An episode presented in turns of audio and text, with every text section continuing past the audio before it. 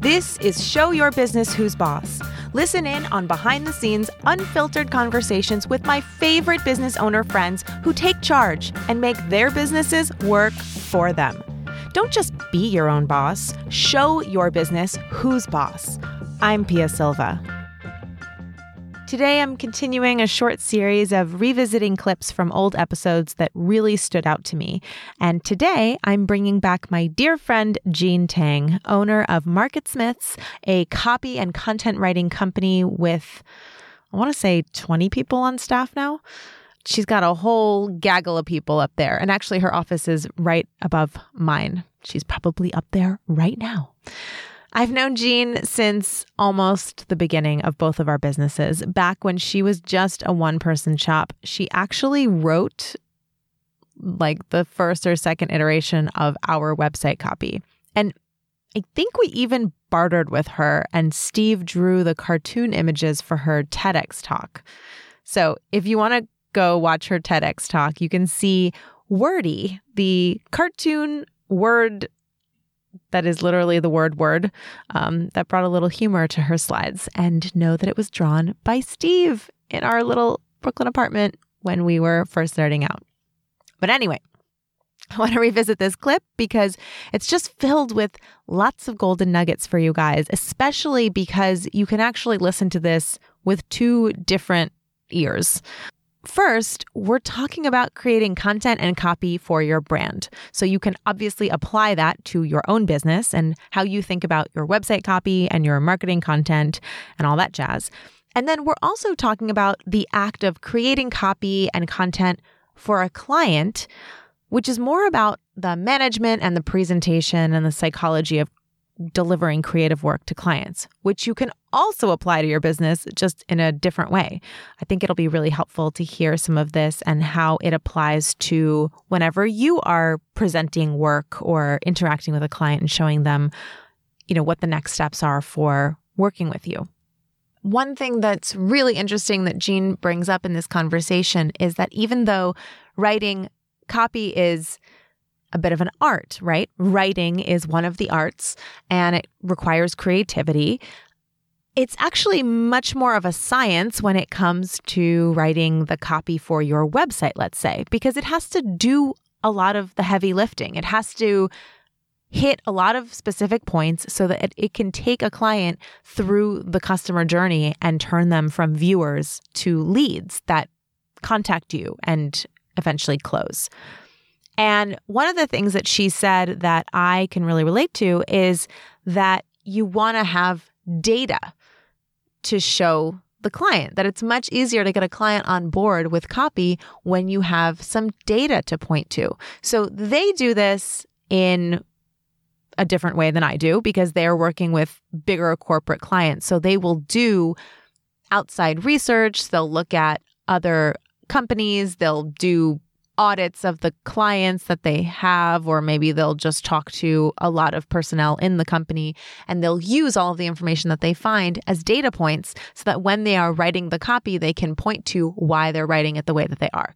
Because I work with small service businesses and usually I'm working directly with the owner, and usually the copy that I'm writing is based on what the owner is telling me. The data is different, but it's still data, it's still information. And this is something that I wanted to elaborate on a little bit before you listen to the clip. Whenever you're delivering creative work, creative work is subjective, right? Like, I think that it's easy to forget that there isn't an objectively best homepage line. There isn't an objectively best logo or design.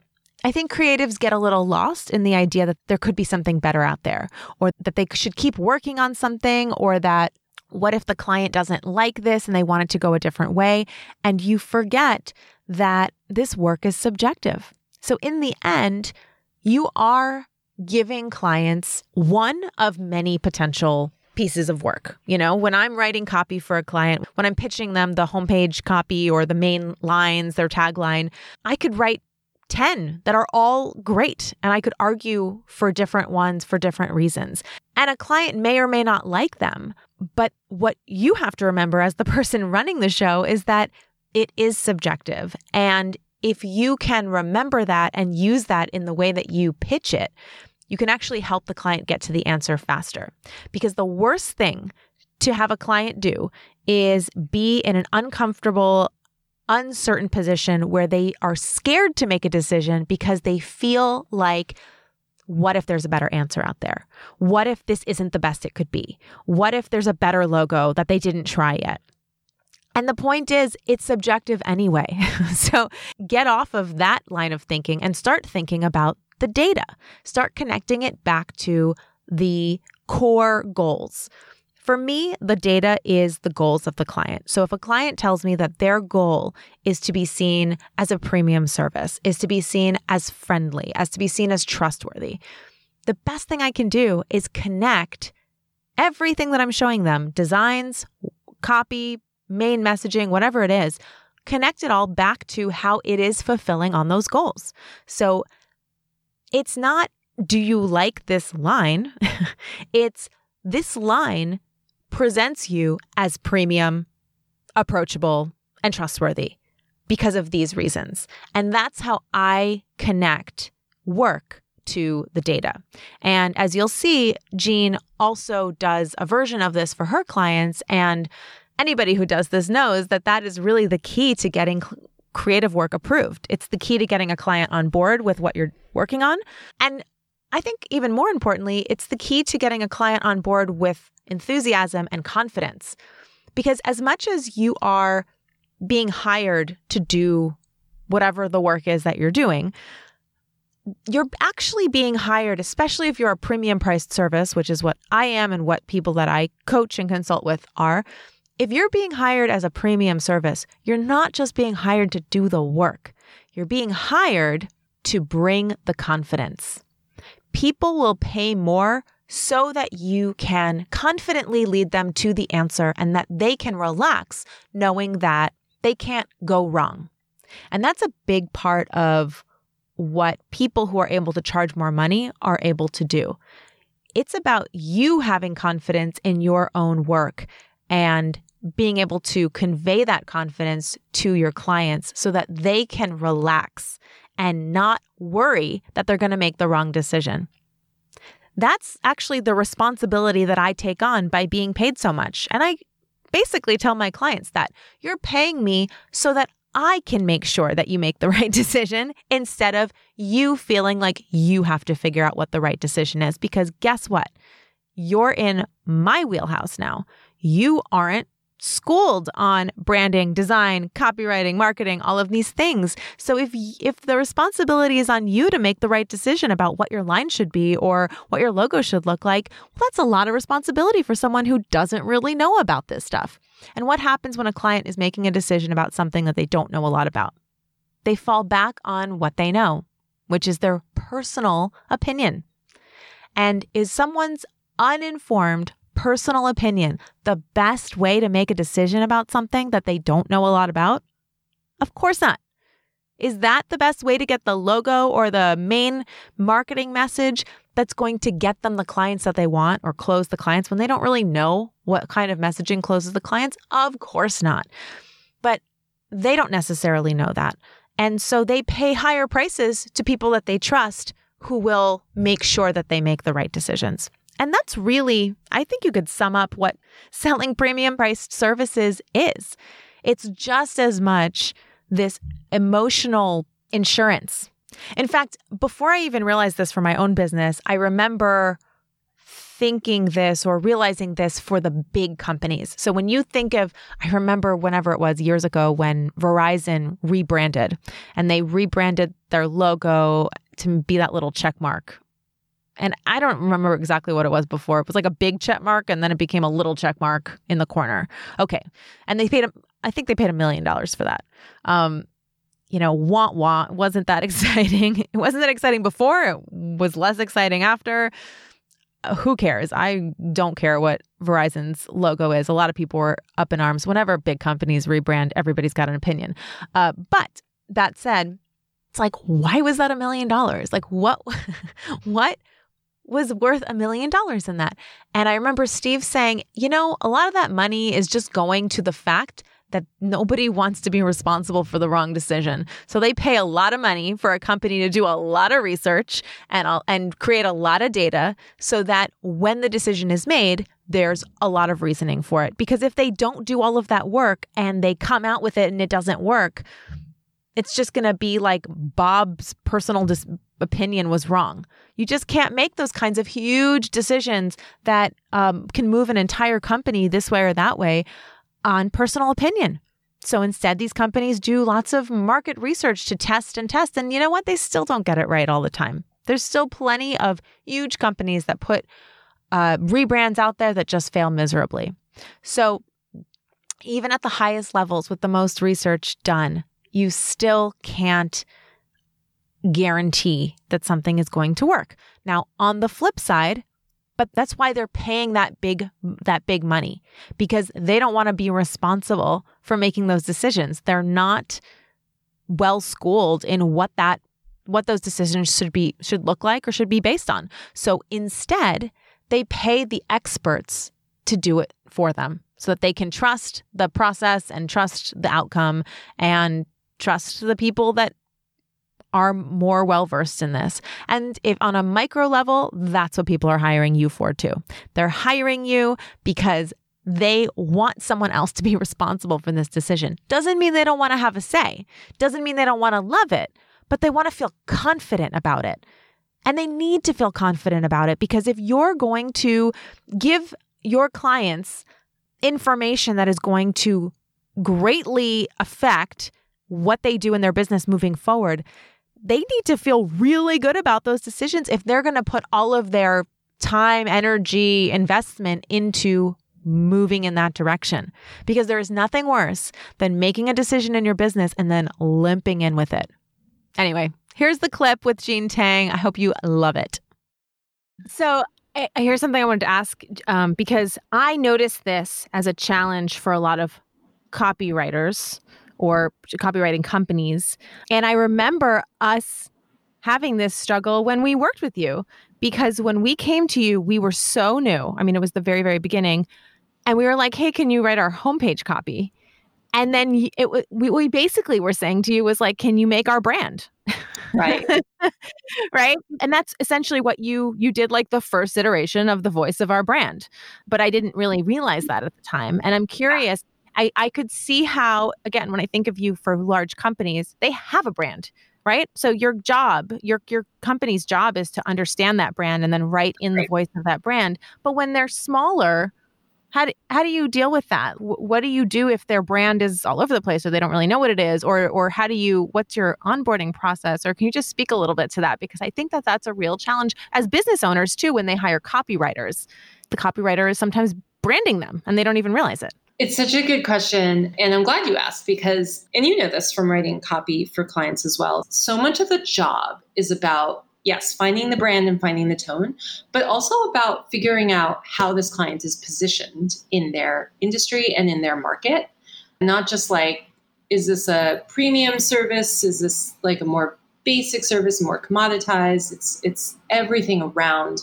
Okay, if you're premium, then you know maybe you're appealing to this segment of this market in this way because you have this approach. And it's all that learning all of those like insights around the thing that they do to really carefully position it and then to figure out how to message that so that our job at the end of the day is just to massage the audience into being eager to hear the message that your company ideally wants to get out there right? So it's that's that's the job is like there's message yeah but you can't just hit them over the head with the message. You have to position the audience to hear the message and to read it and to receive it the way you want them to receive it.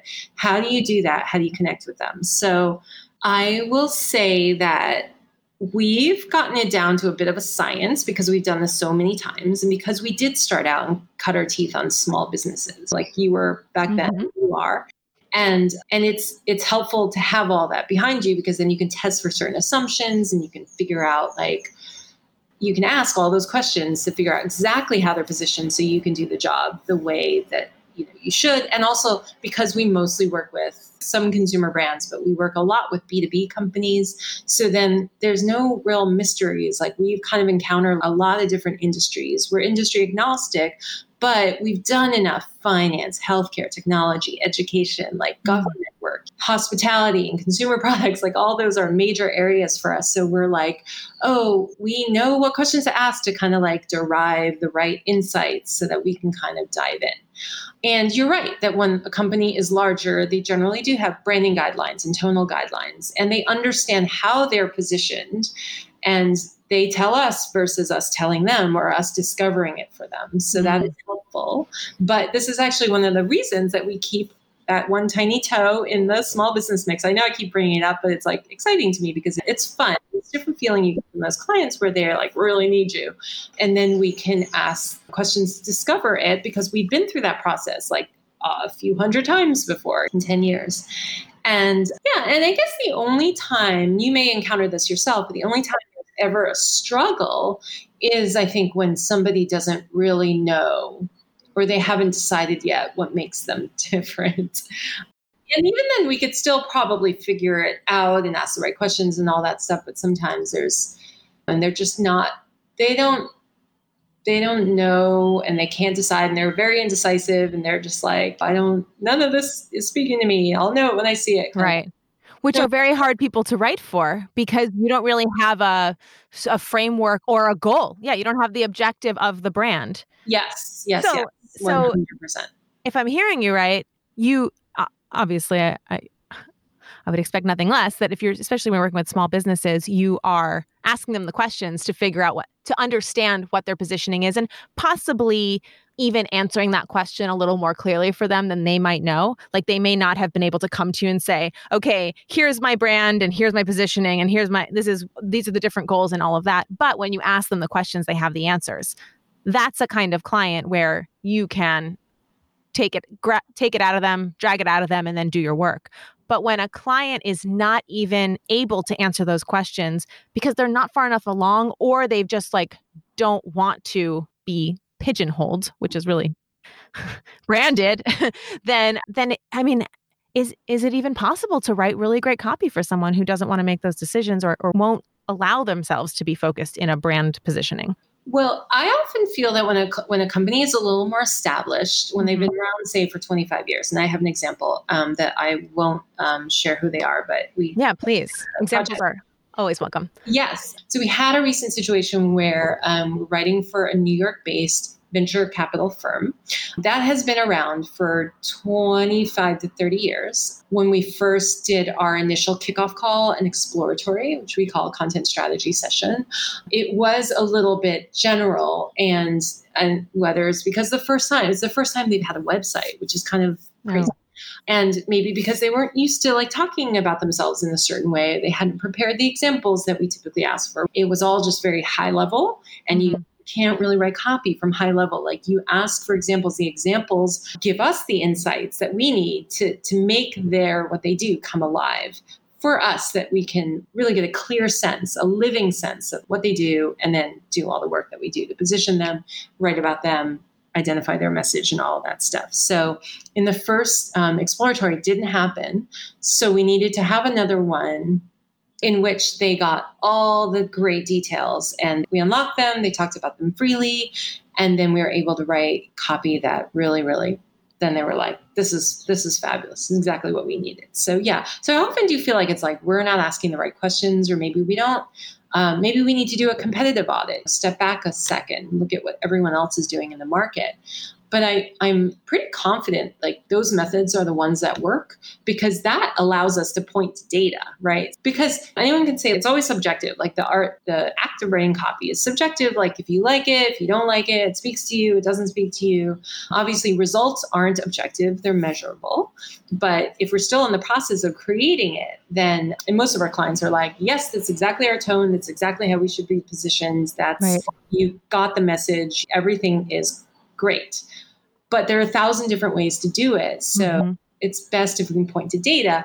This is the reason we wrote these words. This is the reason we opened the page this way and developed the page this way is because you demonstrated that your targets and the, the biggest audience is, you know, this. And this is how you make sure they're qualified to buy from you.